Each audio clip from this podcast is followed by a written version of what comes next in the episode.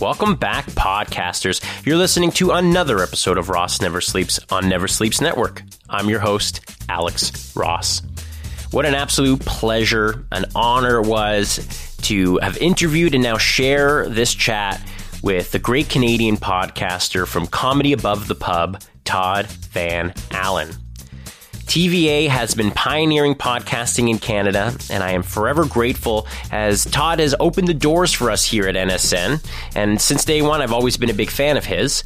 His interviews with the late, great Alan Thicke, even Henry Rollins. He just recently did an interview from The Late Show with David Letterman, his band leader, of course, great Canadian legend himself, Paul Schaefer. We've shared a lot of the same guests here, the same comedians that have graced Comedy Above the Pub, have been just as nice and come to the N S N studios.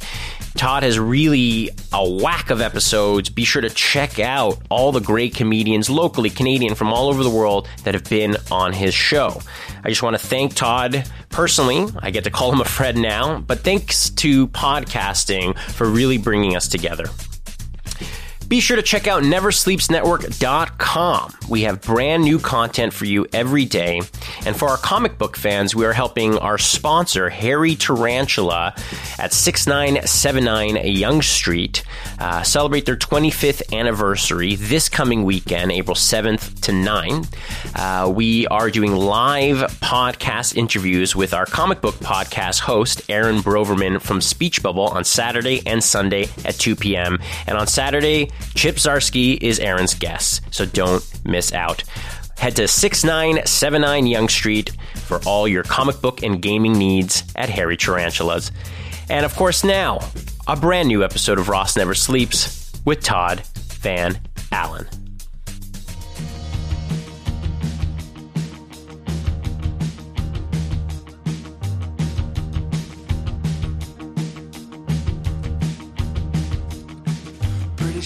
Someone said, to dish it out you must take it in. Don't know who's teaching this, but I'm not listening. I have seen these mugs before, and I can't remember whose. Ikea. Do you ever do that? Yeah, like you go into someone's house, you go, oh, I've seen this exact same thing. Home decor deja vu. Yeah. I mean, it, it, it, we're, we're always trying to... Uh, distinguish our own home decor from everybody else's. Right. Is it amazing when you finally walk into someone's house, you're like, I have these cups. I guess yes. IKEA kind of has ruined that a little bit because mm-hmm. we all like cheap fare. But when, right. you, when you have something that is, you know, for sure is yours, uh-huh. it's not going to be in any other home, and then you find it in someone's home, you've like been betrayed right. by your own home decor. So I stole a mug from the Old York once. You know the Old York. It's funny. My girlfriend just mentioned that she saw you there the, on the, this past weekend. That's right. We were brunching. That's right. This is like, because that used to be, we used to do stand-up shows there. Wow. Me and a couple other comics. And it used to be like a Sunday night. And it was like one of the few Sunday nights that you could do. You could do three. Actually, if you planned it right, you could do like Einstein's. And why would you? You would then do our show. And then you could go to the Fox and the Fiddle, which was run, I think, at that time by Jason Blanchard. Um, so we would like kind of swap around stuff like that. And they had this mug that just reminded me of the coffee mugs that we had at my grandma's cottage. So I took it, but then replaced it because it's my local. I'm not going to leave them shy a mug. So I gave them like this one that's like I got with like a birthday vase or something like that. Like one of those stupid flower arrangements. It had like balloons on it. So I was like, okay, I'll just, you know, I'll sneak that back into circulation. So I literally was like this whole operation of like walking by the dustpan, you know, on the way and just like dropping it in there is like, you know, spy music going on my head. And they're like the only place that we'll probably never, ever notice. Well, weirdly enough, I come in and one of the uh, uh, one of the bartenders that I know, he's drinking out of it. I go, hey, nice mug. And he goes, yeah, it's my favorite. No one else gets to use it now. And I'm like, awesome. I have done good work. So you're a local. I, I mean, assuming you've been in Toronto for over ten years. Over twenty years. Over twenty I years. I moved here in ninety-four. Uh, so I don't know what my, my time here predates nine eleven. Okay. So ninety-four, uh, yeah, God, close to almost thirty years. And so you kind of lived in predominantly the West End. Have yes. You kind of jumped around. Yeah. I think, I think this is basically the furthest east I ever lived in Toronto. So it was all like kind of West End. So you feel like a West Ender? I don't even know what that means, but I'm going to say yes. Do I own a Bernese Mountain Dog? No. Do I have a, a tandem twin stroller? No. Uh, do I have a A neck beard? Working on it. What like makes yeah? What makes Toronto West Enders so different than everybody else in the city, though? I don't. I think It, it, it's weird that Yonge Street has become that boundary where, like, you know, it's like the people who want to live in the West End, they want to live there, and that's fine. And they put up their their little, I don't I don't even know how you describe them, like, because Toronto is so kind of neighborhoody. So like King West has his own neighborhood. Liberty Village is kind of like this Disney world of hipsters that has just kind of built up there. Bloor West Village was its own thing. Then there's Parkdale, which kind of had that ruddiness to it. But no one ever wanted to cross, you know, cross Yonge. And you get the same thing with like Cabbage Town and Leslieville and all those. Like, it's so compartmentalized. It really is. It's, it's a neighborhood in a thing. Like, like in the neighborhood I live now, it's very small towny because I grew up in a town of fifty-two hundred people. Everyone knew everyone. And so when we moved in just north of Little Italy, we very quickly got to know the neighbors. And this one neighbor is like, oh, yeah, she's the mayor of the street. Like, that's oh, nice. her, right? She would see people coming in to record my podcast when we first moved in, did not know I was doing a podcast, and would just see people come into my house, leave about an hour later with smiles on their faces. Are you saying that um, she thought you were running some sort of kind of rub and tug in your own? Uh... You're close. She, you know, we finally got to formally introduce ourselves to her. And she's like, so what do you do? I go, well, I'm a writer. I'm in a comic and, you know, do this sort of thing. And she's like, oh. And I go, okay. So, and I run out of podcasts. And, you know, she got beyond, once we got to the what's a podcast question, I explained that. And then when I explained I have people on it, she goes, oh. And I go, what? And she's like, oh, we thought you were a drug dealer. Oh. And it's not just her. It's like, we, the neighborhood, thought you were a drug dealer. So she turned around to other houses. It's okay. He's a comic. He, he does that. You know, well, so. I mean, a lot of comics uh, dabble in a lot of the other, you know, illicit uh I don't know what activities. You're talking about. I do not know what you're talking about. Hey, listen, about. supporting yourself in comedy is hard in, mm-hmm. in Canada. And you've seen it. You, you, you, when, when you say you moved here, did you move straight from Gananoque? Yeah. yeah. Yeah, I moved I moved here from Gan. I essentially started as, like, I got a teaching degree, but I was doing stand-up all through university and stuff like that. And, you know, getting gigs out there as much as I could, because it really was just Ottawa. So I would drive up there and get as many shows as I could. And then I uh, very quickly realized that when I was jobless, it's better to be unemployed in Toronto than it is to be in Gananoque. Sure. So uh, laying out a couple of, like, day jobs uh, out here. And then the the the stand-up community was very small at that point. So people who ran rooms, you just kind of looked at them and was like, oh my God, they've got a room. It was like Joanna Downey, may she rest in peace, when she was running Spirits. That was basically like one of the only rooms that we had to perform in. And so, like, you kind of looked at these people who ran rooms as like, you know, oh my God, they're running a room. Like, what does that take? And now it's just like, you find a place that isn't doing business on a Tuesday and go, hey, do you want to have some really jaded comics come up here and do dick jokes? And like, yeah, okay, sure. Mostly Will they because, buy beer? Yeah, yeah, exactly. They'll come and they'll bring a few friends right. or, you know, a couple followers, and mm-hmm. you'll have a Tuesday that's a lot busier than most places in Toronto. Exactly, exactly. So were you a comic in Gananoque, or did you move to Toronto, kind of dabbled in some yeah. work? Like, and- I, I, like I, I was doing stand-up in Gan, but like, there's no stand-up in Gananoque, right? So, and like I say, like, you'd have to drive out to like Ottawa or find like one-nighters that were uh, kind of like away. So when I came to Toronto, it became a little more adventurous in terms of being able to get more shows. Obviously, like, you know, there were there were definitely more shows here than there were kind of anywhere else. Like, this is in Canada, I would say probably this is a place that you want to go to, because there's so much opportunity in terms of doing rooms. And this is twenty-five yeah. years ago. Oh, even then, no, like there was like. Now I would say the the scene is ballooned. Like, there's there's so many rooms. Like, you have the opportunity to do two or three a night. Back then it was like, when I got a show at the Oasis, that was a big thing. Sure. If I got on if I got on at the Rivoli, that was massive, right because on. Like, you know, Now magazine would have your name in print, and it's like, oh my God, I'm doing something, and it just felt it it gave you sort of like a little bit of endorphin rush. It was like, look at me, I'm on the thing at the Riv, and do do do. And so yeah. you're building up your career. You're, yeah. You get twenty years in, and mm-hmm. then you're like, oh, Oh, you know, I'm going to start up a podcast. Right. You know, it's two thousand seven, mm-hmm. ten. We're two thousand seven. To, that's when we right? started. So even then, the, uh-huh. the the Wild West of podcasting is, I mean, today is still the Wild West right. of podcasting mm. as when considered a medium. How do you, ten years ago, right. jump into this medium and say, you know, are you technologically inclined? Ha. Like, yeah, like how do, how do these things fall into place for you? If you're asking me, do I know what an X L R cable is? I can look that up for you. Right. Um, I'm not, I'm not stupid about it. I'm like, uh, so the, the path is even more convoluted because, uh, when I came here and just seeing how much day jobbers, like I, like I really sort of wasn't using my time effectively when I was, when I was, when I moved here originally, you know, I was getting on as much as I could, but it was, you know, it's a hard slog. And to be able to, to work in Toronto, it was, it was definitely easier than anywhere else, but that was it. And, uh, I fell in love with this woman. She said, I don't like stand up. So I was like, I'll give it up for you. And, uh, that marriage lasted less than two years. So I kind of went back to the, you know, to the one that brung me. So like I had started stand up again in like two thousand two with like new approach, new material, you know, all the usual, because I had basically forgotten everything I'd done before. And one of my friends that was very technologically inclined, you know, he's a computer programmer, supporter, that sort of thing. Like he's very much into I T. Podcasts were just coming out. There was like maybe three or five podcasts that were out there at that particular time that got like regular listeners. And he's like, you should do a podcast. And I was like, what's a podcast? You know, that's the question. And he was like, oh, it's like an audio show. It's like a radio show, but you put it out on the internet and people download it and go, go, great. How much time does that require? Because I have, I don't know, zero. Zippo time. And he's like, well, what sort of things are you doing? Like, what's eating up your time? And at the time, I was doing call-in segments for two radio stations, one in Brockville, one in Kingston. And so like every week they both uh, stations would give me topics and I would write about those topics. And then we would do them live over the air in the morning, you know, in the uh, morning time for the Brockville and then uh, drive time for, um, for Kingston. And so he was like, why don't we take those audio clips, get them to send them to me. I'll do everything.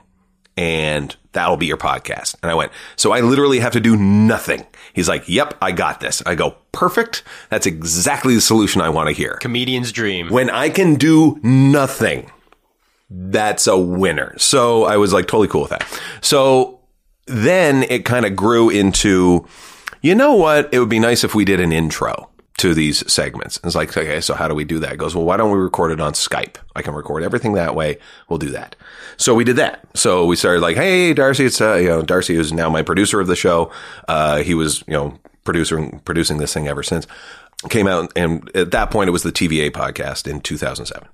And so we would do this kind of badinage back and forth and blah, blah, blah, and we make each other laugh and stuff. Oh, and here's the clip from Bob F M. And now here's the one from The Drive and da, da, da. Okay, good night. So the, the, the time of the episodes creepingly got longer and longer and longer as they went. This was all done on Skype. And then it was put to me as like, we should do guests because you've got comedy friends. They'd be fun and go, okay, cool. How do you want to do that? Well, let's do Skype again. So we would start Skyping in my friends. So we would all kind of, and th- this, by the way, was like early days of Skype. So there's like, like it's all that. And so you're getting like all this kind of feedback and stuff like that, but you kind of fought your way through it and hope that the, you know, the, uh, your D S N would, you know, sure, be able to support that. So we record those and record those and those seem to go well. And then it finally hit a point where it was like, we got to start doing these in studio. And by this point I had sort of bought into the concept of podcasting. So I was like, okay, what's the next steps now? So then that's when we started looking at equipment, and the, the Zoom H four was sort of like the cutting edge. We still use it to this day. This old Zoom H four that we bought. When I say old, I mean, it is, I don't know, maybe ten years old now, sure, at this point. Uh, we, we bought this and used that. Got, we got a mixing board, a couple of rudimentary microphones, and then by God, we've got a studio. Not unlike the studio that you have here, which is, you know, this is, whenever you look at podcasts, this is all you need. Yeah, we're bare bones operations, yeah, and we're proud of that. And and I agree with your production values, and I think what you put across and what people get out of it, it doesn't mm-hmm. really uh, need any obstacles, you know, and, and I think equipment can be a little bit overwhelming. Sure. When, especially for somebody who doesn't want to do as much, and I don't blame you. I think when you start adding all these kind of technical obstacles, it takes away from the rawness. Mm-hmm. I'm a big Neil Young fan, right? right? Yes. My, my network, Never Sleeps Network, is a takeoff. Mm-hmm. The show Ross Never Sleeps is a takeoff. Right. Russ Never Sleeps. Right. It's about that kind of live off the floor, a love and appreciation for, you know, the stars are aligned in a certain way mm-hmm. for this interview, for this experience. You know, sometimes things are not going to go the way you expected them, whether that's right or wrong. You know, that's up for sub, a subjective conversation, but the point is you just got to keep doing, and that's right. What I like about your method is mm-hmm. you're constantly, I mean, we're talking ten years, over two hundred episodes, right? Uh, yeah, yeah, yeah. Oh, yeah. yeah. I, I, I've done the research. Okay. Uh, if that's the number. You, well, you're twelve, yeah. twelve seasons going on thirteen. Right. Mm-hmm. You average about at least fifteen. twenty-five, if, twenty-five per season. And yeah. there's sometimes, sometimes like little bonus episodes will drop in, that sort sure. of thing. So, and, your, and yeah. your earlier seasons are a little bit lighter and you got mm-hmm. heavier in your, in your later seasons. But now today, two thousand seventeen, ten years later, you're now...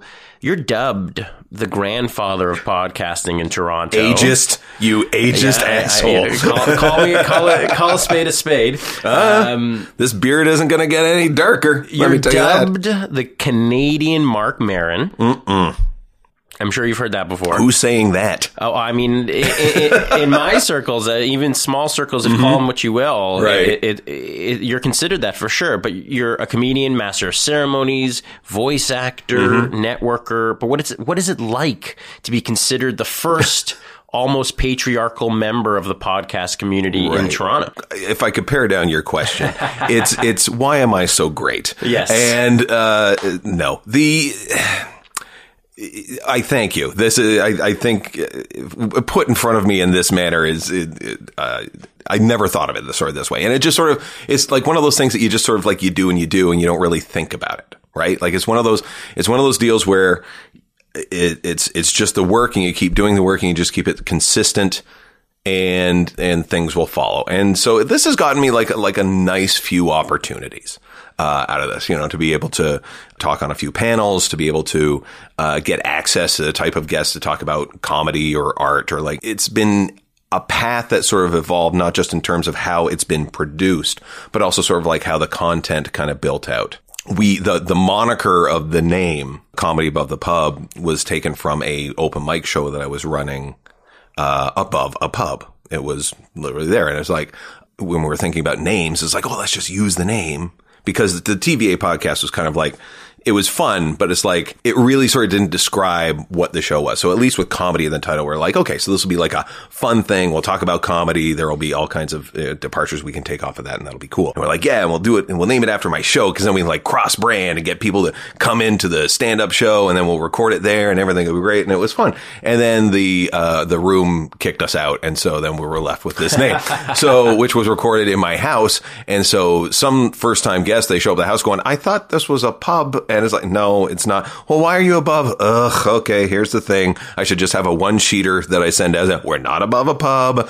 We're above my liquor cabinet in my house. Like, that's as close as we can get. The pub is in all of us. The, pu- the pub is part of all of us. We are one with the pub.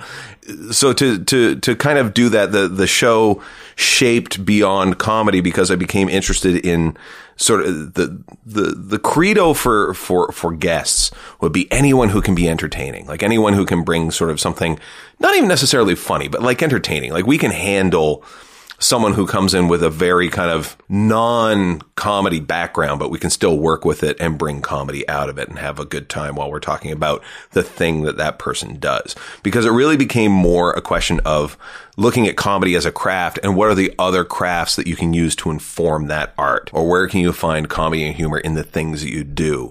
One of the, we, we for a long while, and still to this day, I love getting on chefs to come on because they're wacky people.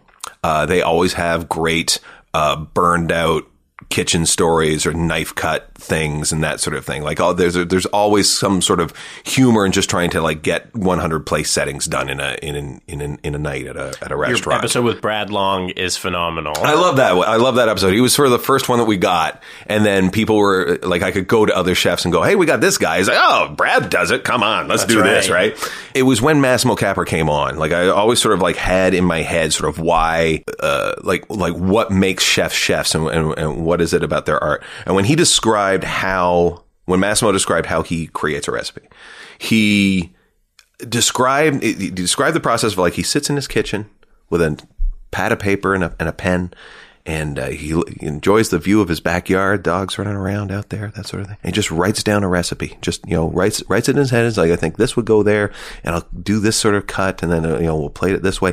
And then he rips off the piece of paper and he hands it to his wife, who's a cook, not a chef, but a, a decent cook. She makes the meal as he's described it. He does not you know coach her or anything. It's just on what's the paper. She presents it to him, and he eats it. And if he nailed it, then he he knows he's explained that well enough that he could take it to the kitchen. Wow. If he hasn't, then he goes, okay, that pairing of flavors didn't work. I'm going to need something with more acid. We'll bring in this. Maybe the protein's wrong. Maybe we'll go with something lighter, like that sort of thing. So he'll tinker that and then try it again. And then once once everyone's kind of happy with it, then he takes it to the restaurant and goes, this is what we're trying tonight. And that process is the exact same process that you use in comedy. You write out your little jokes. You go out and try them in front of an audience. They don't work. You go home. You rewrite them in wrist blood, and then you go and you try again and again and again until it's soup, and then you and you put that away and go, okay, now I've got that that joke and it's done. And so as soon as I saw that connection, I went, of course. And then that sort of informed everything else of like, well, everything is really kind of an art. Any sort of creation, every and and and uh, I think I think we're seeing more and more the artists are standing out these days with our current political climate in in. being led by people who do not create, who do not provide a voice, who do not admire things that should be admired. I think we're going to see more and more art being produced under this sort of like cape of, uh, I don't want to say oppression, but like just non-creative. Well, I think oppression is probably good. It's like, like you, you've got so much that's being held up in just the, the gutting of environmental process, the, uh, not looking after the weak, not, li- not listening to the feeble. These people still need a voice. And I think you're going to see more and more artists kind of come out of that. That's why you're, that's why it took so long for Trump to, uh, try and find, uh, th- Three Doors Down or wherever the hell it was that was, you know, doing his inauguration. I mean, no one as an artist wanted to associate with that person because they are not creative. They don't represent the arts. And anything you try and create, this is so wanky. I can't even believe I'm saying all of this, but like, it's just, it's just I, not to put, uh, to, to remove my head from my own ass for just a moment. I think there, there's, there's a voice and a culture built in around all different types of arts, be it comedic, dramatic, uh, graphic, whatever it is. And now and more so, than ever, mm-hmm. audiences want to see the association. They right. want to know this dish came from where. How can I make this dish? They yeah. want to go on your instant, uh, sorry, your Instagram, mm-hmm. your your social media. They want to, you know, create a fan base around mm-hmm. what you represent. Right. Because I think now more than ever, audiences are aware of how difficult art forms are, especially mm-hmm. in this day and age. Right. So Toronto, with the comedy boom, there's a lot more leeway for comics to come and try new material and and not expect to hit the hammer every time, because we're rooting for you mm-hmm. as your audience to develop the best material to represent us the best. Right.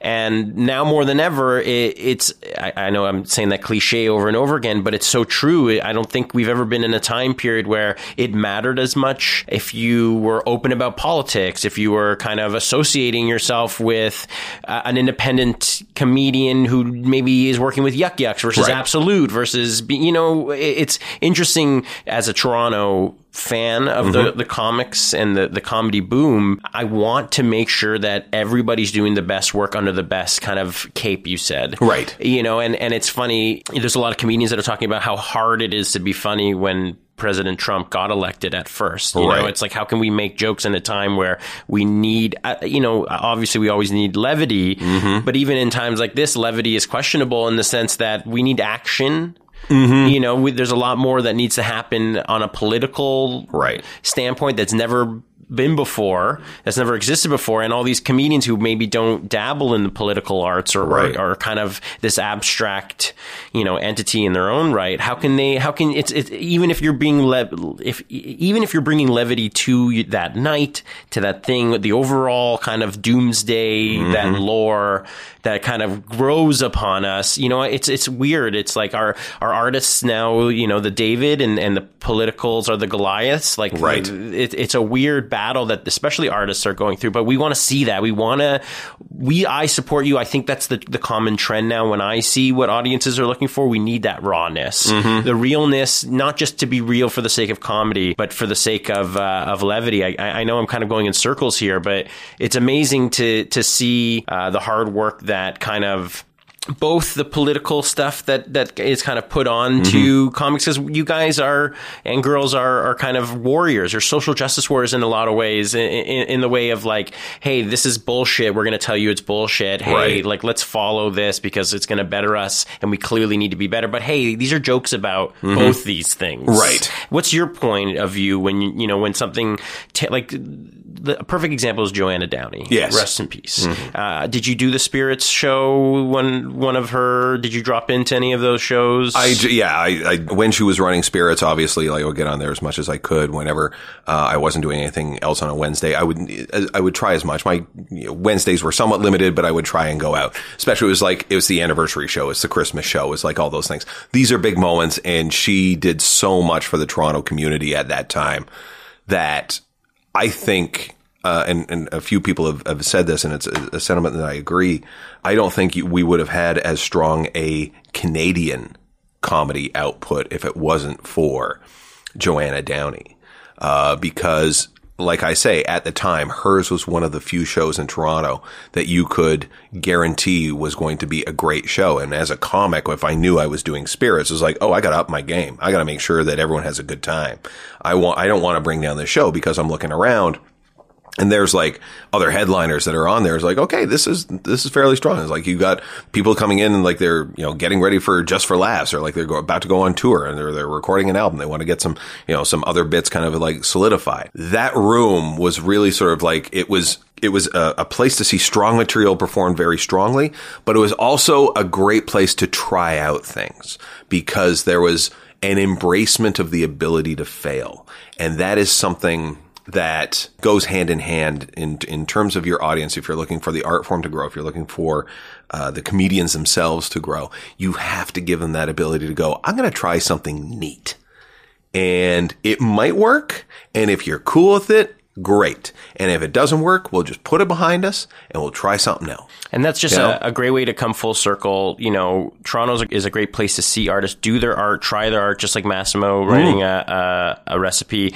And even in, in times and trials and tribulations in the in the comedy industry, especially with Joanna Downey's passing and, and right. the kind of battle against the Toronto community, in a sense that the Toronto comedians came out in full force, you know, mm-hmm. supported her and, and her troubles, you know, long into her illness. Right. But finally, you know, it, it really just shows you the support and the, the kind of, so I know we get a lot of bad rap. Toronto comedians especially get a bad rap saying that they don't what really have. What dick is a, saying that? Yeah, right? Like, okay. Like, like, you know, it's hard for Toronto comedians to kind of build that community, but it, I hate to break it to a lot of these comedians. Mm-hmm. They're in it, right. whether they like it or not. Mm-hmm. And it's because of Joanna Down, it's because of Spirits, and it's because this, we're all in the same fight here to, yeah. to not Not even just political and all that bullshit, but, you know, for success, for the comedy boom mm-hmm. to not only exist as it is now, but to continue and to, right. to go to the next level. So I want to ask you more about what you've seen after seven years, or sorry, we're saying ten years of chatting with comedians from right. both the Toronto and international comedy industries.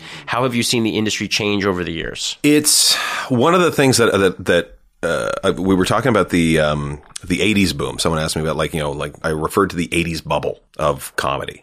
And they went, what's that? And I go, well, Unky Todd has a story.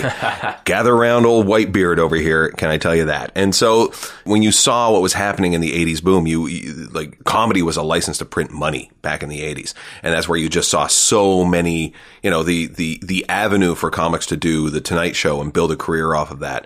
Um, Letterman was, uh, was, was showing up and, and, and a lot of other talk shows were providing comics, uh, their network debut. Like Norm Macdonald's first network television show was the Pat Sajak show. That's right. Pat Sajak, Wheel of Fortune guy, had a talk show. Get your head around that. Trebek so, was a weatherman. Trebek was a weatherman, and now he hosts a game show. So with cable kind of coming into more and more commonplace uh accessibility, you were seeing more and more stand up, and like in the in the rooms, it was just basically, like I say, it was it was a license for money. So like you could just put up a comedy show and have these one nighters and boom, boom, boom.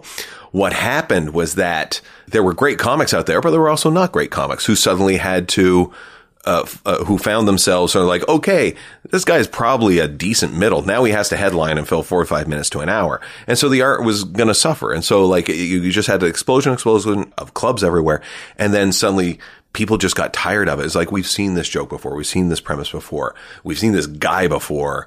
Pop, we're done. So there were still sort of like mainstay clubs and people still went out to comedy in like the nineties. But that's sort of when the grassroots of the, the alternative scene came up with like Janeane Garofalo and David Cross, and seeing great comics like Paul F. Tompkins kind of come out of, of that scene. You saw more of that. And so here in Canada, that's when like sort of like the smaller room starts to, to, to crop up, and you start to see sort of our own thing, like Spirits and Joanna Downey ran, and uh, the Rivoli that was really promoting like gave Kids in the Hall sort of like their start of like, this is alternative comedy and this is where you're going to, going to come and, and view it. What has happened now, I think, is because we're, like you say, there is like, it's, it's a huge boom. I don't think we're going to suffer the same consequences that we did in the eighties because because of the accessibility of the internet and, and, and being able to put your own content out there, you are able to drive out your own audience. You're able to connect with people directly. We didn't have that ability twenty years ago where, uh, you, the only avenues for you were network television, possibly cable, and working the road. Now you're able to see more comics. I can watch five comics on the bus ride home on my phone just you know, by Googling stand-up comedy and, you know, hopping onto YouTube and watching that. So now I have access to more comedy and really get to decide what it is I like. The, the internet, as much as a connective tissue that we were hoping it would become, it did do that, but it has sort of driven us to more insularity in that these are the very things that I like. And I want more of these, and I want to push away the things I don't like. I'm going to block that person because I don't like their view. I am not going to watch that comic because I hate their, uh, I hate their act, but I do like that guy and I like that woman. And so I'm going to bring those closer to me and go, these are the things I enjoy, and provide more fan backing that way. So I think what has happened is it's provided us more access, but as a consequence, we've become much more judgmental, I think, in the way that we see things and do things, and have totally come into like, I get very judgy about music if you give me three pints and then start, you know, telling me how great uh, Santana is, and I'll go, oh god, no, no, no, let's stop right now. And uh, I'm sorry to all the Santana fans out there, but the song "Smooth" is audible cancer. Uh, that's all I'm saying. And like, if that was your only exposure that you had, like if I went in and I went, uh, oh. Santana's "Smooth," that's music. Oh, well, I guess I hate music. That's it. There's no more of that anymore because now you have access to find the things that you want that are very niche and are very you. So that's why you're seeing comics like, you know, I go back to David Cross or Janeane Garofalo. They're able to sell out uh, av- venues like the Horseshoe Tavern or the Riv. Like, they can come in and do stand up with no chairs. Like, people stand up and listen to them. Doug Stanhope comes to Toronto. They, the people are standing. They're in places like the Annex Rec Room or, um, you know, the back room of the Riv, whatever. Like, they're able to, they're able to drive out their own audiences. And, and do you think it takes away from, not just as a, in a judgmental way, it's an attention span thing, but do you think that it takes away from the experience of seeing a comic for the first time live? Mm-hmm. You know, I think that's a, it's a big issue when your first experience, your first introduction to a comic is kind of on your phone. It could right. be an Instagram, could be a Facebook, and you probably might not like it, but it's also part of the atmosphere. It's how you're in- ingesting exactly. it. And there's a lot of comedians that I would love to see do more internet stuff because, mm-hmm. you know, their live stuff is so good. And then it's the vice versa. Maybe these people who I see on the internet, which I may or may not like, right. is their live stuff as good? So it's, it, and me as a judgmental. So it's, it's, it's both attention span mm-hmm. and I have to think to myself, you know, if I, if this guy was, you know, biting the bullet on uh, a comedy show live, mm-hmm. would I give them the same opportunity as I am on this Instagram right. post? It's also the way that shows are sculpted as well. Like, if you if you are going to like a very specific show, like if I see that Jimmy Pardo is performing here, I'm going to go, oh, I like Jimmy Pardo. I'm going to go watch Jimmy Pardo, right? But if it's part of a show, like you're just like a random show that you're getting at like Yuck Yucks or Absolute or, or like, you know, any sort of comedy club that we have here. You're throwing together three, four, possibly five individuals onto a show that are going to be very different in the way that they approach the craft. You as an audience member have to be tolerant of that. You have to know that, oh, there might be something I don't like. Like, you see it at like an open mic, you got twenty acts coming up. Yeah, okay, I liked half of them. And if you don't like the other half, you've only seen them for five minutes. Who cares?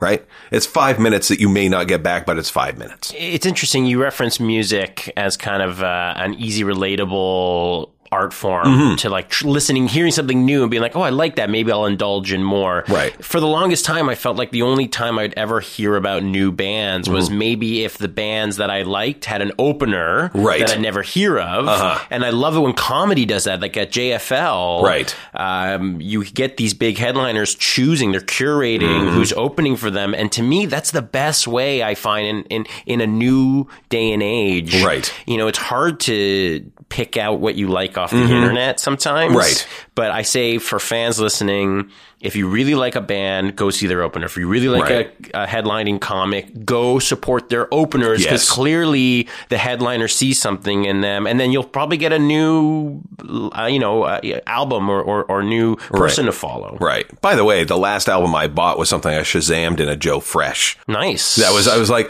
oh, this is a nice little jazz loop, and like, okay, I bought the album. You know, that was like, we now have so much direct access that there's there's.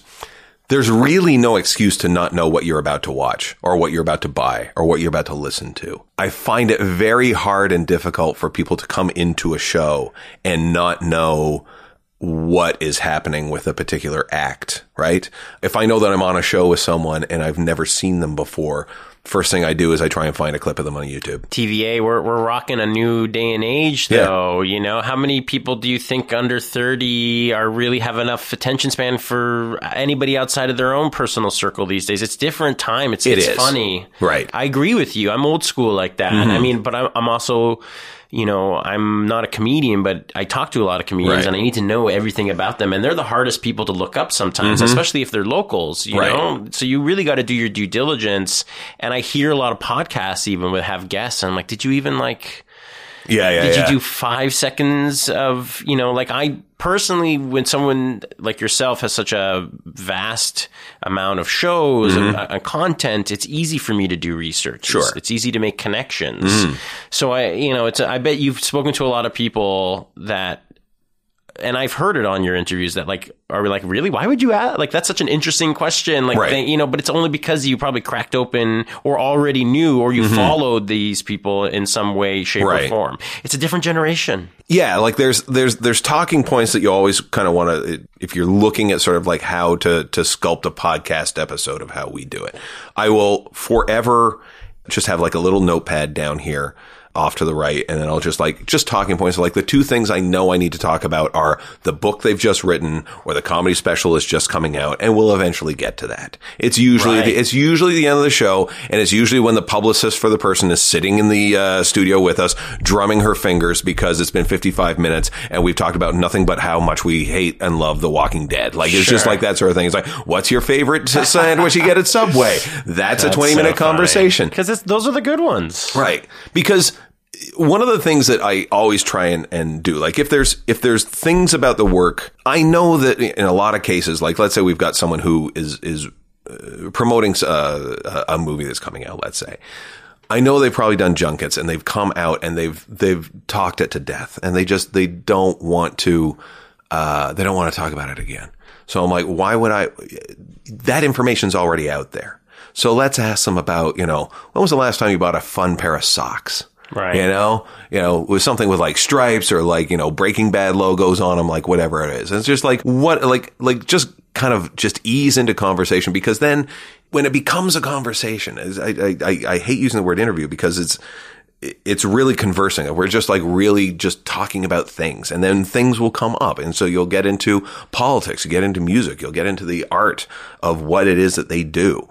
And the biggest thing that anyone ever, uh, Every, everyone says, like when they go, it's like, okay, that was an hour and a half, and they go, really? It's like, yeah, because that's, you're just talking, like that's all you're doing. It's like there, there's no agenda. There's, you know, there's specific things that we may have to cover, but in that, it's my hope to kind of ask questions that people wouldn't have asked them, or if they did, give a follow up question that they've been begging someone to ask, and that's that's all I've been trying to do. I mean, like Rich Little, when when he was on. Uh, obviously, like people always talk about, you know, the, the inauguration they did for Reagan, you know, his times on, uh, you know, what was Johnny Carson like and blah, blah, blah. And I remember my grandmother had My Fellow Canadians, which was his uh, John Diefenbaker impression that they did on the back of the first Family album out of, uh, out of the U S uh, that was based on J F K. I remember his Christmas Carol special, and um, I remember him being on the Muppets. And those were the three things I remember. And I opened with that. And he said, these are the three things I remember you for. It's like this album, that T V show, and that Christmas special. And he was like, what about the inauguration? I'm like, no, yeah, you did that. That's cool. But these are the three things. And he was like, my God, thank you for deep tracking that. Like, like when someone has such a large body of work, don't immediately ask them about, like, you know, sitting down with Spielberg, go, what was Jaws like? You know, like try and find like the things that, you know, you, you didn't know. Like when I ran into, um, uh, uh what was his name? Um, Played Todd Packer on, on The Office. I'm blanking on the comic's name. Um, yeah, from Anchorman. Right. Yes. I know uh, what you're talking right, about. Right, okay. So everyone's going to talk to him about that. Everyone's going to be talking to, to him about, like, you know, all these things. Like, and I, I saw him as like, there's two things I absolutely love you in. It says, I love you as Todd Packer on The Office. And the other thing I love is that on the Kevin Pollak chat show, they have him doing like this intro for one of the segments where it's called the T five. It's like the Twitter five. Five questions from Twitter for the guest. And it's just him going, T five, T five, T five forever. And it's like, every time I hear that, it just gets stuck in my head all day. And so I uh, I said to him, I said, I love that thing. And so he's like, really? I was like, yeah. It's like, and then we had the conversation. It's the obscurities. It's what's, yes. it's what's more relatable. Mm-hmm. Todd Packer's a great character, too. It's, and it's an obscure one for right. him. So we've heard The Walking Dead, mm-hmm. The Office. You're clearly a television watcher. I enjoy the I, I enjoy that distraction that keeps me away from the work I need to do. Yes. Are we absolutely. Netflixing? Are yeah. we streaming? Yeah, we're doing all of it. Yeah, I got a just... P V R choked with cooking contests. Okay. And uh, Walking Dead, obviously. We're working our way through that. I like how you say we, so you and your wife. Me and my wife will sit down, we'll go do that. We have our own shows that we will go away and watch independently. Okay. Uh, as soon as I see someone in a period piece and go, ah, that's yours. Though we are gonna, we're going to sit down and watch The Crown. We both have an interest in this. I hear it's very I'm good. I'm looking forward to it. Very good. There's, there's all kinds of things. And again, it goes back to access, right? Like we now have access to more entertainment than we ever have had. And so what that has done has completely fragmented the way that people see ratings. I mean, like you look at a show like Mad Men, which I think got a six share, I think at its top, if we're going to say, which basically boils down to, I think, six million viewers or something like that. If I've got that right, doesn't sound I probably like a don't. Lot. No, it doesn't. But the cultural impact of Mad Men was that everyone knew what Mad Men was, and people had different ways of watching it. They can download it. They can, you know, uh, go onto a BitTorrent and get any episode that they want. They can. Th- there's so many ways that are allowing the public to consume media without it being trackable. So everyone sort of knows about the content that's out there, and you know, in terms of its uh, cultural impact. A show like Mad Men is fantastic. Same thing with like Game of Thrones. I have I have seen half an episode of Game of Thrones. Same. But I know it. I know what it is. I think the theory applies to T V A, to mm. Comedy Above the Pub. Right. I mean, you are an institution in your own right. And I think when people finally kind of dive in and get those deep cuts, as mm-hmm. you say, they'll appreciate your line of work more so as a whole. But right now, sometimes being able to give yourself that opportunity just to be known. Right. Is part of the culture, and, and mm-hmm. I believe the same thing applies to Mad Men. I, I right. mean, I, I, not to say they're on different scales, just, you know, Mad Men is completely cultural, mm-hmm. and even today, like the show's been off the air for like almost five years. Right, Heinz just picked up. An That's ad right. I just saw that yesterday. That's right. That they did in mm-hmm. like one of the last seasons. Yeah.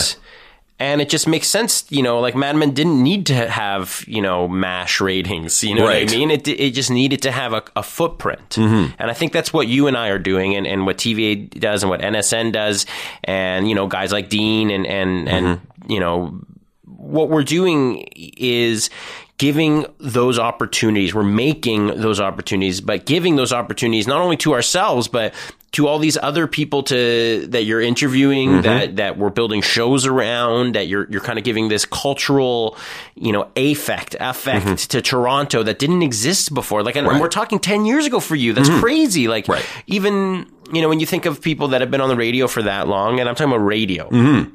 maybe a few choice A M six forty guys, right? You know, but that's about it. We're talking about Dean Blundell, right? Sure. Yeah. Or, you know, even the guys are still active, like Mike Stafford, right, or, or John Oakley, you know, like these are the, the only ones that have kind of stood the test of time, but only because their medium allowed it. Right. You dive into your own medium, you know, you get to kind of move in a direction that's new and exciting, mm-hmm, for your career. Like, I mean, you are a good stand-up, but I think your podcasting almost allows you to be a better comedian. Mm-hmm. There are there are times when I will go back and listen to an episode and go, oh, God, I, I should turn that into a bit, because I will, as soon as an episode's done, I forget anything I say. It's just, it's gone. I'm on to the next one. That's it. So it's nice to be able to kind of go back and go and have that sort of inform the art a little bit. Not to get wanky again, but here we go. It's like, it just sort of, you're able to to go and cultivate sort of like, you've got this resource that's out there. You're mm-hmm. able, you're able to do it. Mm-hmm. Um, the comfort of being able to just talk into a microphone for an hour with someone helps inform your craft of like how to address an audience. And it's, I'm using the same sort of like, when people see me on stage, it's basically the same me that's over a podcast, which is just me. It's just amplified a little bit for a bigger room. That's it. You know, and I'm always going to do the same sort of stupid things I do on the podcast that I do on stage and vice versa. I mean, like it's, it re- I haven't built myself into a character corner where I'm stuck doing this particular thing. Like the, that's the honesty I bring to it. But again, it's, it's the, the podcasting world is affected and responded to the notion that I should be able to consume whatever I want when I want. I should, I, I think it was when, when D V Ds first came out and you could get like an entire season of The Sopranos right in your hands, or Family Guy, or, you know, season eighteen of The Simpsons. The fact that I was, I was able to bring those home and go, I can watch these whenever I want. And, uh, you know, P V Rs are now being choked with content because I'm not going to be home Friday at eight. I'm going to watch it when I want. Here's a radio show. Oh, do I got to uh, tune in uh, Fridays at three? No, I'm going to wait for the podcast to come out and then I'll consume it when I want. It is, it, it is all driven about that. It's it, the media has changed, and the, the auditing mechanisms that are being used by networks, I don't think have changed. I think that's the problem. Um, I think that's why we're seeing like the complete deflation of, of rating scales. Like when I say like, I, I'm grabbing the number out of, out of the air again, but it's like six million or so, you know, a six share for, for Mad Men. Does that mean that only that number of people were watching it? Probably not, because like I say, there's all kinds of ways that you can consume this. So you can't on face value just say, oh, these are the numbers you brought in. You're a success. You're a failure, because there's so many ways you can consume it. Look at Samantha Bee right now. Every episode she puts out, she divides into the chunks that she does and she puts them up on YouTube. So now I'm able to not watch the show live. I'm able to go through and watch every single segment she does. It's a combination of independence and convenience, not only for the consumer, but the producer. Right. And not everyone's going to line up. No. As far as what, how you want to see it, where you want to see it. But I think the idea now that we can independently produce content, put it out there. We can independently source content on our cell phones, which are right. constantly on our bodies, on mm-hmm. our persons. It gives us this ability to enjoy what we want when we want. And if we don't like what we're currently tuning into, we can just move on to the next exactly. one instantly. Yeah. Which is, you know, a curse and a blessing. And I think what I'm trying to im- imply here is, as long as you're continually doing it, your brand will exist in the people's minds outside of convenience, mm-hmm. outside of this independent kind of, what do I want to listen to right this second? Mm-hmm. Because I think as long as you continue to do it and people know you're there and you offer to them, you know, maybe once in a while you produce um, an interview with somebody that really catches their attention, like right. the Paul Schaefer one that you sure. just did is, is a huge pull. Yeah. And, you know, people might have not heard about you for the ten years you were doing it. They finally hear about you. They see the Paul Schaefer mm-hmm. episode. Now they have ten years. Right. You know, that's kind of like the, the same mentality. Have fun, folks. I hope you're a completionist. You know, it's like Charles Bradley. Right. You know, you, sometimes it takes being in your sixties. Mm-hmm. I'm not implying your age here. I'm just saying. Oh, dear. uh, the uh, the ability to be successful is not based on your age, not based on when you're successful mm-hmm. or, or when you're working. As long as you're working at it and you're doing what you love, ultimately, you're going to... You're going to build that fan base, and that fan base grows. It's yeah. the second you stop doing it, it's unbelievable. I, I, there's always these great, like, inspirational quotes, but I always hear one, uh, you don't have to be the same person you were five minutes ago. No, no, exactly. So I really like that one because yeah. it just makes sense. Like, you I'm know, not, I'm not the same person at the end of the sentence right. that I was at the beginning. Absolutely. You know, um, like I, I look at someone like Eddie Pepitone, who is, you know, in his fifties right now, late fifties, I think he is. And he's compl- he's still relevant. He still works. And he is uh, has been able to find himself a new niche with like newer audiences because, oh my God, who's this guy? And I always sort of use him as like an inspiration. It's like, he's older than me and he's still pulling things in. It's like, what's my excuse? Why is that not doing it? It's like, do the work. He does the work. You do the work. Do the thing you want to do and eventually it will happen. I mean, like, whenever I whenever I do a show at like absolute, like a, like a typical comedy club, I am forty-seven, I think I am right now. He says, kind of wispy like that. I think I'm forty-seven. Um, and, you know, not young, not old. I'm just kind of like riding in the middle. I believe they call it middle age. And so I will get people of my age frame coming after a show going, great job. Thank you. Like whatever. But then I will get people in their twenties making a point of coming over to me and going, thank you. Like it was like, so there's, there's a young draw. It's like, that's what makes me happy. It's like, good. I'm reaching people who are not me. And that's what I want. I want to make sure that, you know, it's still relevant. The, the things I'm talking about still click. You know, I can talk about being middle-aged and that's great. But I also want to talk about other things that are still relevant and still of the frame, you know, still in the zeitgeist. Audiences are getting smarter. I like to think so. I agree. I, I think I, they I are. I can tell. And I think oh, that is also a blessing and a curse because they'll be extremely more judgmental. Right. Because they're almost more in tune to what they like. Or, you know, For there's sure. so many more options and that's part of how they decide what they like. Mm-hmm. If you had to choose today okay. to continue podcasting or comedy, mm-hmm. stand-up, and you can only choose one, which would you choose and why? Uh, I have a follow-up question to that. Which is going to pay me more? Sure. Let's say you're successful in both of them. Right. And it's, it, you just okay. had to stop one for the sake of... Stop one for the sake of the one and then the other one. And, and then run it through. That's a damn good question. I don't know that I could because I see them as so... If you had a gun to my head... Would I give up podcasting? Would I give up comedy? Because my problem is that when I do a show and I'm talking with another comic, we have something that we talk about. The You're a vet. Let's say you're, which yeah, you are, you know what I sure. mean? This, the, the, the, the war stories don't change. Absolutely, they don't. But the the thing... It's a difference of being in home, having, right. you know, working with these people independently, Correct. or, you know, being on the road. But comedy's in the title, yeah, right? Well, you you know. see? So you're really, ah, gun to the head. Forget Sophie's Choice. This is worse. Do I you mean, think that you, you can't do one without the other anymore? Is it like you, if you were to stop one, you would see the other kind of, you see the detriment in your other craft? Are they one and the same now? Is it is the only difference, like you explained before, that you're not doing, you're not on the road and you're doing There's, it from your house? You know what? There's there is something to the simplicity about podcasting. I mean, the joy that comedy brings you is that space, that that moment in time. It's theater. Like you, like the thing that's happening right now will not be the same ever again. When I do an episode of the podcast, it's there for eternity. And it's always there. So that's the trade-off. Do you go for the immediacy of things or do you go to the podcasting realm? I would say if you're putting a gun to my head, I would probably say podcasting. Great and, answer. And, and here is why. The amount of audience that you can reach in an instant in comedy is limited to the size of that room or the special that you're putting out. And as much as you would be able to put things out in terms of comedy special, you're still driving people towards that that special, which is still comedy. I should have tricked you and just said, yes, I would do podcasts, but it would only be me doing stand-up. Um, but with podcasting, you're able to get into a lot of people's heads and have a direct conversation as they're overhearing your conversation. These are all great answers. You know? uh, I like the longevity. Yeah, and, and like, you know, I can, am I ever going to be able to perform in Azerbaijan? No. Do I get downloads from there? Sure. Cool. So it's it's things like that. Like when you look at sort of the global map of where you get downloads, you're, you're surprised. And like, wow, I got listeners in China. You know, uh, will I go to Ho Chi Minh Square?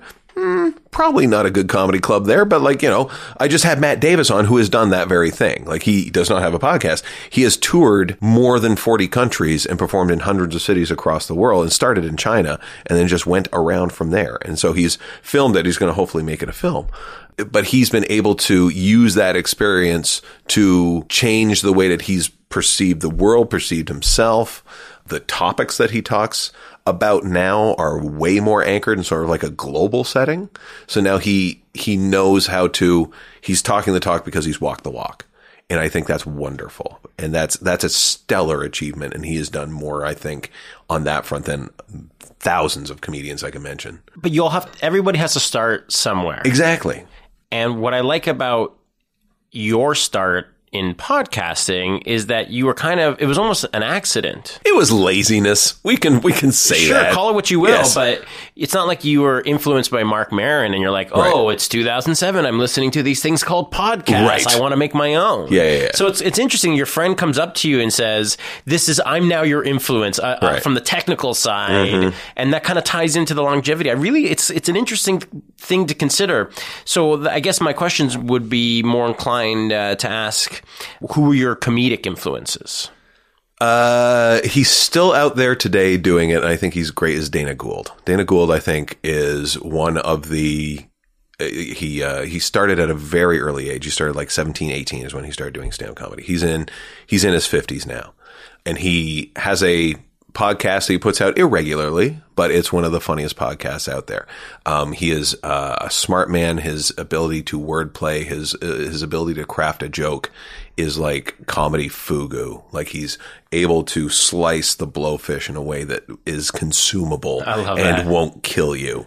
Um, I saw him open for Roseanne Barr right. last year at yeah. uh, J F L forty-two. Yeah. He's astounding. He was amazing. Uh, Jimmy Pardo for his crowd work, I think, is is one of his. His is another podcast I listen to with with great regularity. Other comics, I would say, Paul F. Tompkins is always like a, a great turn of phrase. Uh, Bill Burr, I think, is a fantastic performer and writer. He's killing it right now. Um, he's he's great. But because he, every one of these people bring different things to, to the table. Uh, Jackie Cation is uh, another wonderful comic. What she brings is a love of the things that she loves, and be damned you who uh, wants to take that away from her. And she will make you love the things that she loves. Have you ever listened to uh, Bill Burr's podcast? Uh, once in a while. I it's, just find it's quite good. Yeah. It's it's like television shows, and like there's only so many I need I, I have to go sure, around. Yeah. There's only so much time in the world. He's one of my top five. Right. I listen to, as repetitive as the subject matter has become, uh, Greg Proops' Smartest Man in the World is a fantastic podcast. He's been doing that for a long time. He has been, and uh, now with the new regime in the uh, in the U S, the content has become very pointed. Cool. Um, so uh, I will often go there just for news I may have missed cool. about what has happened over the, you seem uh, the past politically week. Savvy. I I like to think so. I know some people could definitely run circles around me, but there are there are things that I hold true. I believe that as a society, for us to survive, need to hold them true to ourselves. And it becomes an education process or a reaffirmment process, depending upon who you're talking to, uh, to, to be able to, to get things through. Um, is everything the liberals do, uh, the liberal, small L liberals, uh, is everything they do great? No. Um, is the majority of things I agree with? Yes. Are there, is everything the conservatives do horrible? Uh, very small list of no, but it's, we, we have seen the pendulum swing way too far. And I think it's, it's, that's where the artists are going to have to come up and, and really come up with things. I'm finding it very hard nowadays to not write things that somehow bleed into policy, because it's so, you can't turn on, like, Twitter and Facebook should just replace their feeds with like, oh, I'll just open this up, and it's just, ah, and then you like close it again. Cause that's all it is. It's or just like a, a big political tab and a non-political right. tab. It's just a huge screen where it's like, okay, okay, Trump, Trump, Trudeau, Trump, O'Reilly, Trump, Trump. Okay. I have to go watch kittens now. Yeah. You know, I, I want to watch like uh, a Law and Order that's cast entirely of puppies. Like that's, that's what I need this right now. This goes back to what we were saying earlier in this chat though. It's, it's amazing as a comedian how you have to reconsider almost wanting to talk about something political just for the sake of your audience who's already probably been on their phone uh-huh. the majority of the day hearing about this, and now they have to go hear like they, they got to go hear it again. And yeah, exactly. And that's tough. To you lose your audience almost instantly with that kind of stuff. I have had that backfire. It was two days after the uh, the U S election. And like leading up to it, I was trying this stuff out in rooms and it was great. And I hit the Thursday audience. They're just like, enough. Right. I don't want to hear this anymore.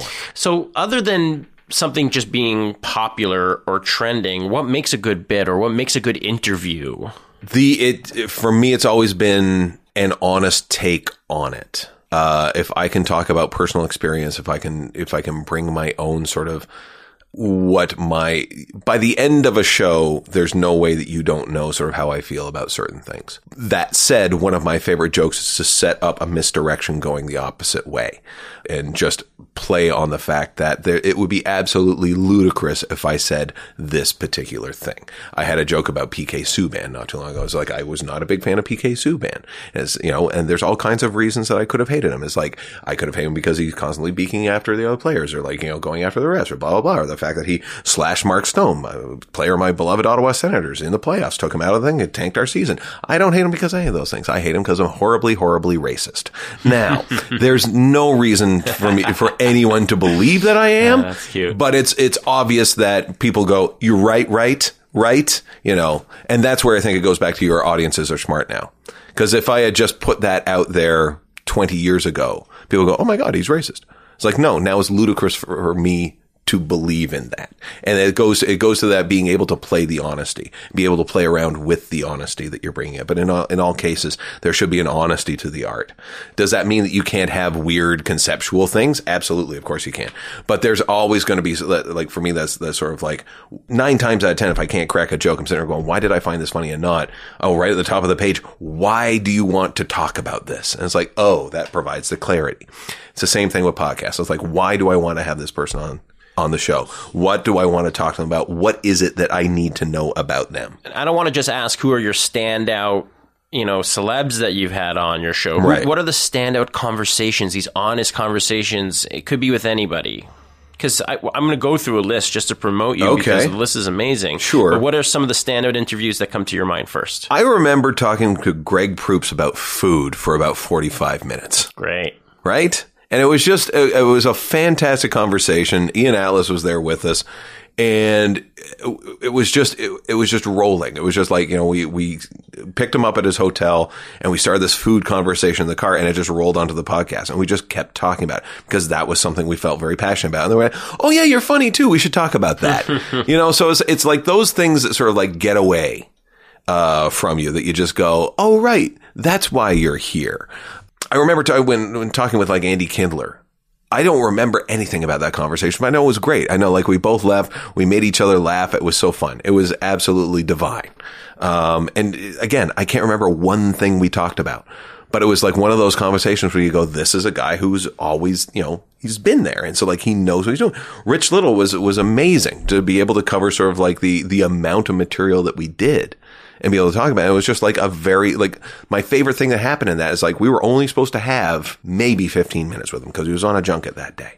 And so the woman organizing from the casino side where we were recording it, she's like, okay, so uh good news. His next interview isn't like until like twelve fifteen. So you could probably have half an hour if you need it. We're like, okay, fine. And we hit half an hour. And the casino lady hits uh, the arm of her manager is like, you know, should we, should we call an end to this? And she's like, don't, he's loving it. Don't. Great. And so that's what you want. You want, you, do. you want the team, you want the, the time to play. And so if you listen to that interview, you hear me try to make the stop three times. And Rich is like, well, here's another thing, you know? So like, those are the types of things I love. It's like, you know, when we, the only reason when you go, oh my God, we got to stop, right? You've got a show and I've got this and, and, and we have to go. Um, and you hear that quite a bit on your show, funny enough. Right. There's always people that, you know, have P R people or somebody looming. Right. And then you don't. You also have some amazing local artists. Mm. And, and, and what I like about your list, and again, it's almost over two hundred, um, it is over two hundred right. episodes. You've interviewed local Toronto greats mm-hmm. that are shaping the Canadian comedy landscape or have in some right. way, shape, or form, like Steve Patterson. Oh, yeah. Ali Hassan. Mm-hmm. big C B C names, Deborah right. DiGiovanni, of course, Deanne Smith, some of the mm-hmm. strong female talent. One of the most uncomfortable conversations I ever had in my life was with Deanne Smith. Oh, yeah? Because she, she, she has now worked it into a bit, but she talked about how uh, this woman that she was going out with, they were you know, playing around with knives. I don't think I need to. And she described how the, the woman kind of like threw it into the, the, the ground. Into the floor, so it stuck there, and she forgot it was there, and basically split, like put the knife in between her two toes as she was walking through. And as she's describing this, and you know, I'm now picturing the blood and stuff like that. I'm just like, I'm cringing, cannot handle it. I'm just like, oh, she's such a vivid storyteller. Oh yeah, yeah, yeah, yeah. So, and that that did not disappoint. The um, list goes on: Mark Little, Ryan yep. Belleville, mm-hmm. Colin Mockery, right, the late Alan Thicke, mm-hmm. Ron James, Jeez, Sean yeah. Cullen, Bruce yep. McCulloch. K. Trevor Wilson. Right. And that's Canadians. Now we're moving mm-hmm. on to Americans, even though Deanne Smith is technically an American. Right. Uh, Tignataro. Uh-huh. Holy shit, by the way. Right. Todd Glass. Yes. Of course, Dana Gould, Andy Kindler, we've mentioned. And you've also opened for Dana Gould, which that's must right. have been amazing. That was fantastic. Yeah. Uh, Kumail Nanjiani. Mm-hmm. Wendy Liebman. Right. Ari Shaffir. Brian Posehn. Like, th- you hear these names. And yeah. then Henry Rollins. Right. Tell me a little bit about the Henry Rollins experience. So he was he was coming to Toronto, and as as a consequence of being around for for as long as we have, we have access to publicists who will often like send out sort of like media blasts and say for interview opportunities, contact us and we'll we'll sort it out. And so we do these things. It's like you know, we'll do phone interviews, uh, with, you know, because the technology is there now, so it's it's fairly easy to do. Um, are they my favorite things to do? No, but you you you get the sense, right? So to be able to talk to someone like Henry was was just a wonderful opportunity. He he he gave us an ample amount of time to be able to talk. And this he gets is, it. He gets it. Yeah, and he totally like, understands. And so, like, he understands it as media. I mean, like, he was he was the guy who sort of went out and did spoken word, you know, because I know for a fact he was like, who would want to listen to me talk? And he talks for three hours. He's impressive. Three hours. His spoken word albums are probably more entertaining than any of the music that he's put out. Correct.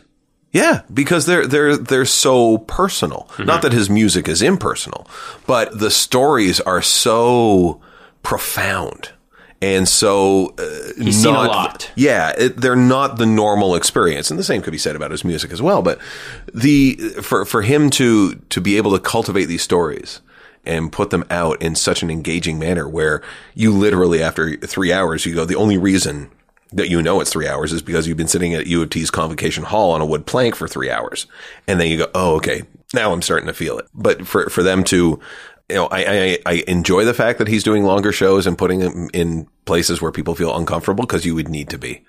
You know, it's the reason that, you know, Letterman kept his studio at fourteen degrees Celsius or whatever it was. Like, he wanted people to stay attentive, and you're able to do that. The stories are engaging. The environment forces you to, to remain engaged. Like, it's great. And, uh, for him to be able to do that, I'm sure he faced the same, uh, you know, ex- existential crisis of like, are people going to want this? Let's give it a shot. And that's what basically podcast is. It's like, who wants to hear me? What a vainglorious thing to think. It was like, I'll just put this out there. Of course people want to hear this dulcet tone. I don't know that. But what's great about what you're doing is you're getting the right guests. Your archives are impressive. Mm-hmm. You're setting yourself up to to be respected, and you are respected in the podcasting community, which is why it's a big honor for you to be here today. What can we expect for the future of Comedy Above the Pub? Who are your dream guests mm. you've been trying to hook maybe for a while? I... I'm almost past the point now of like having a dream guest. Like when you, when you went through that catalog of guests, I was like, oh God, yeah, we have had like quite a few big people on. I mean, like it's, um, for just for my own sake, I'd love to have Jimmy Fallon on just awesome. So I could go, please stop. Um, I uh, like it's, it's interesting. I was, li- I was just listening yesterday to, um, Uh, a show out of Vancouver called What's So Funny. It's a radio show. It's hosted by Guy McPherson, who's a, the radio host there. And they put out, put out the episodes as a podcast. And so it was like a late night, um, you know, um, not for profit, you know, community radio station that, that, that they put this out on. And he was interviewing Barry Crimmins, and Barry right out, right out of the gate goes, he's sick and tired of podcasts. Sick and tired of them. And, uh, and I, as I'm listening to it going, well, I guess I won't ask him then. Uh, and, and he just sort of sees it as like, oh, you've done his podcast. Why don't you come see my podcast? It's like, oh, so because he said he wasn't able to say no, now I can't. And it's like, I, I get there's internally, you know, there, there can be some artistic backlash of like, why would I want to do this? Like, you know, is it, you know, but then, you know, you look at, for, for me, it's just providing you a, a platform that you may not traditionally have. You know, the audience that you reach when you listen to, when, when you're talking on my podcast will be very different from, you know, other podcasts that you listen out there, because I think, I think the, the audience that we've cultivated at, at Comedy by the Pub is they, they know me, they know what they're, the type of conversations they're going to get from me, and they, they're comfortable with the style of guests. Like they know that even when, like when I had Mia Gordon come on to talk about lacrosse. Did you know that uh, that uh, she was a um, uh, an announcer for the uh, lacrosse league? Uh, she actually lives in this neighborhood. Oh, does she? Okay, yeah, yeah, yeah. okay. I, so I personally know who Mia okay, is, right. but uh, I'm also in tune to that right. stuff. But you're right. You know, there isn't a lot of people that, you know, are able to access these kind of hometown heroes, mm-hmm. and they're she, Mia's a great example of what we're doing in her own right. Right. She uh, she has has uh, hopped onto the lacrosse train and has made it her own, and and now she's growing in those circles for people. And again, a very niche, targeted market that she is able to smart access. Lady, very smart lady. She's fantastic. And so, uh, did I know who she was when I got the email going, "Hey, would you like to talk to Mia?" Right. It takes a lot for me to say no. Like, unless I'm really, really against who a person is. I always wanted to have Rob or Doug Ford on. I always wanted Crazy. One. I just wanted to sit them down and go, seriously. You've had David Miller. Right. You know, John Torrey's mm-hmm. probably not that hard to get right. access to. You'd be surprised. Uh, you've tried. You'd be surprised. Uh, there have been times when I when I have uh, when I have asked. Um, I got a flat no from Doug. Or I think it was Rob. I think it was Rob Ford, actually, that said this is not something he would be interested in. in. And it was after they had said, oh, yeah, yeah, we'll get back to you. Don't worry about this. Well, they say so, that to everybody. Right, they say that. But ultimately, they're they're, like, they're extremely old school. Like, right. I, I don't think they they understand what podcasting mm-hmm. would be or the benefits of that. Right, right, right. And they maybe if they, well, they kind of did their own little television show for like five minutes. It was like a, sure. their own version of Bob and Doug McKenzie. Oh, but, it was uh, gross. It was so yeah, bad. Sun Media. Yeah. Uh, hard to believe that thing would go under with such great talent and, and product that they were putting out. I mean, uh, was that under A C T R A? Oh, Jesus. Oh, yeah, yeah, we're, we're part of A C T R A. What's that? The, yeah, the union you're trying to close. That's right. That's right. I definitely try, like, whenever elections are on, I try to find, like, my local people, you know, or, like, any, like anyone I can get. And I open it, I send it, I send the invite to every single candidate that's in my riding. Good for you. I go, I would like you to come on, except for the crackpots, let's be fair. But sure. like, you know, I don't need a guy that's stapling, you know, eight point font manifestos to, uh, to, well, yeah, to be fair, maybe I do want that phone poll guy.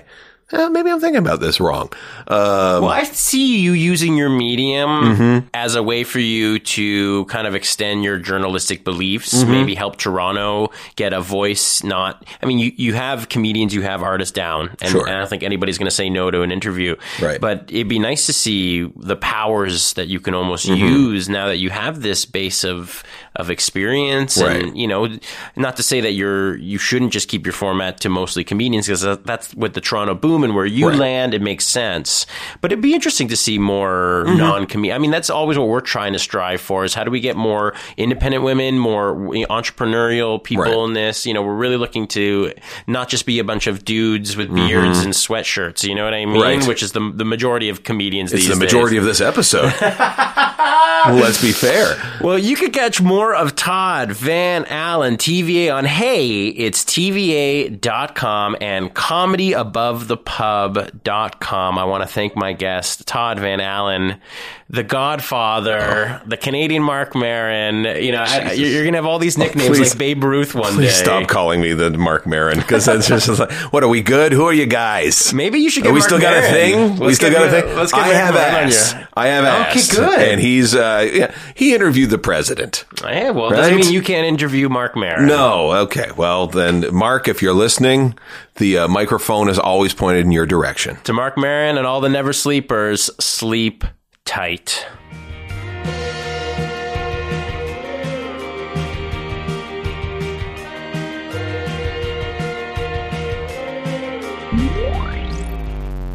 Never Sleeps Network. This has been a Never Sleeps Network production, executive produced by Alex Ross. For more information and content, visit never sleeps network dot com.